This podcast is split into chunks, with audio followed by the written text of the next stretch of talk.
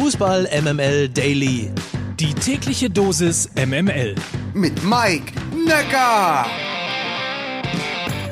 Guten Morgen, Freitag, der 8. Oktober. Hier ist Fußball MML Daily, der täglich subjektiv ausgesuchte News Service aus dem Hause Fußball MML. Der Kicker und mit ihm viele Kollegen, Sportler und Funktionäre trauern um Rainer Holzschuh. Er war bis letztes Jahr Herausgeber und vorher Chefredakteur des Kicker, aber vor allem war er eine Legende, einer der führenden und bekanntesten Gesichter des deutschen Sportjournalismus. Für viele ein Vorbild und ein Weggefährte, zu dem man aufschaute. Thomas Hitzelsberger twitterte, Rainer Holzschuh wird fehlen, einer der angenehmsten Menschen im Fußball, die ich treffen durfte.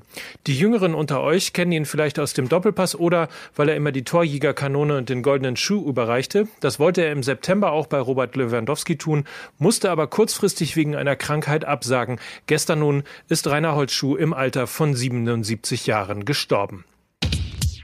Relativ viel wird aktuell über Timo Werner geschrieben. In der SZ hat Philipp Seldorf mit einem sehr feinen und interessanten Text Elementare Gurkentore ein Stück über das Verhältnis Timo Werner und VAR geschrieben. Während hierzulande Fußballer ihre Proteste über den Videobeweis im Kölner Keller abladen, bleiben die Betroffenen in England mit ihrem oft genug gerechten Zorn allein. Auf der Insel haben sie es mit einer anonymen Instanz zu tun. Dort existiert weder ein sprichwörtliches Basement in London noch ein entsprechender Cellar in Manchester. Der Amtssitz des Nationalen Videogerichts befindet sich nämlich stattdessen irgendwo in einem Bürokomplex namens Stockley Park in West-London. Noch hat Timo Werner die Anschrift nicht ermittelt, aber es könnte sein, dass er sich demnächst richtig Mühe damit gibt, denn die Instanz hat ihm, so sagt er, schon sehr viel Leid bereitet. Ich glaube, ich müsste denen mal einen Besuch abstatten. Hintergrund zu dem Stück. Insgesamt 16 Tore wurden Werner, seit er für Chelsea aufläuft, per VAR aberkannt. Den Link dazu packe ich euch in die Show Notes. Genauso für diesen Artikel, der allerdings hinter der Bezahlschranke Spiegel Plus ist. Aber wer ein Abo hat, sollte sich auf jeden Fall den Text von Peter Ahrens nicht entgehen lassen. Es ist gerade nicht leicht, Timo Werner zu sein, heißt er. Und dann weiter in der Nationalelf soll sich Timo Werner Selbstvertrauen holen. Bei Chelsea steht ihm Weltstar Romelu Lukaku im Weg und er kämpft mit den Tücken des Videobeweises. Er sagt, England habe ihn stärker gemacht. Nach beiden Texten hat man ein klareres Bild von Timo Werner. Lohnt sich also auf jeden Fall, die beide zu lesen. Wie gesagt, letzterer ein Spiegel Plus Artikel. Ich packe ihn euch trotzdem in die Show Notes. Könnt ihr euch noch an diesen lustigen Satz erinnern? Salihamidzic sollte sich zu Themen von FC Bayern äußern und zu uns betreffenden Themen seine Klappe halten. Was glaubt er eigentlich, wer er ist? Es ging darum, dass Marco Reus in der letzten Länderspielpause aussetzte und nicht zur Nationalmannschaft reiste, dann aber wieder für die Bundesliga fit war. Das kritisierte Salihamidzic, was wiederum Zorg auf die Palme brachte. Bundestrainer Flick stellte sich gestern nun in einer Pressekonferenz hinter Reus.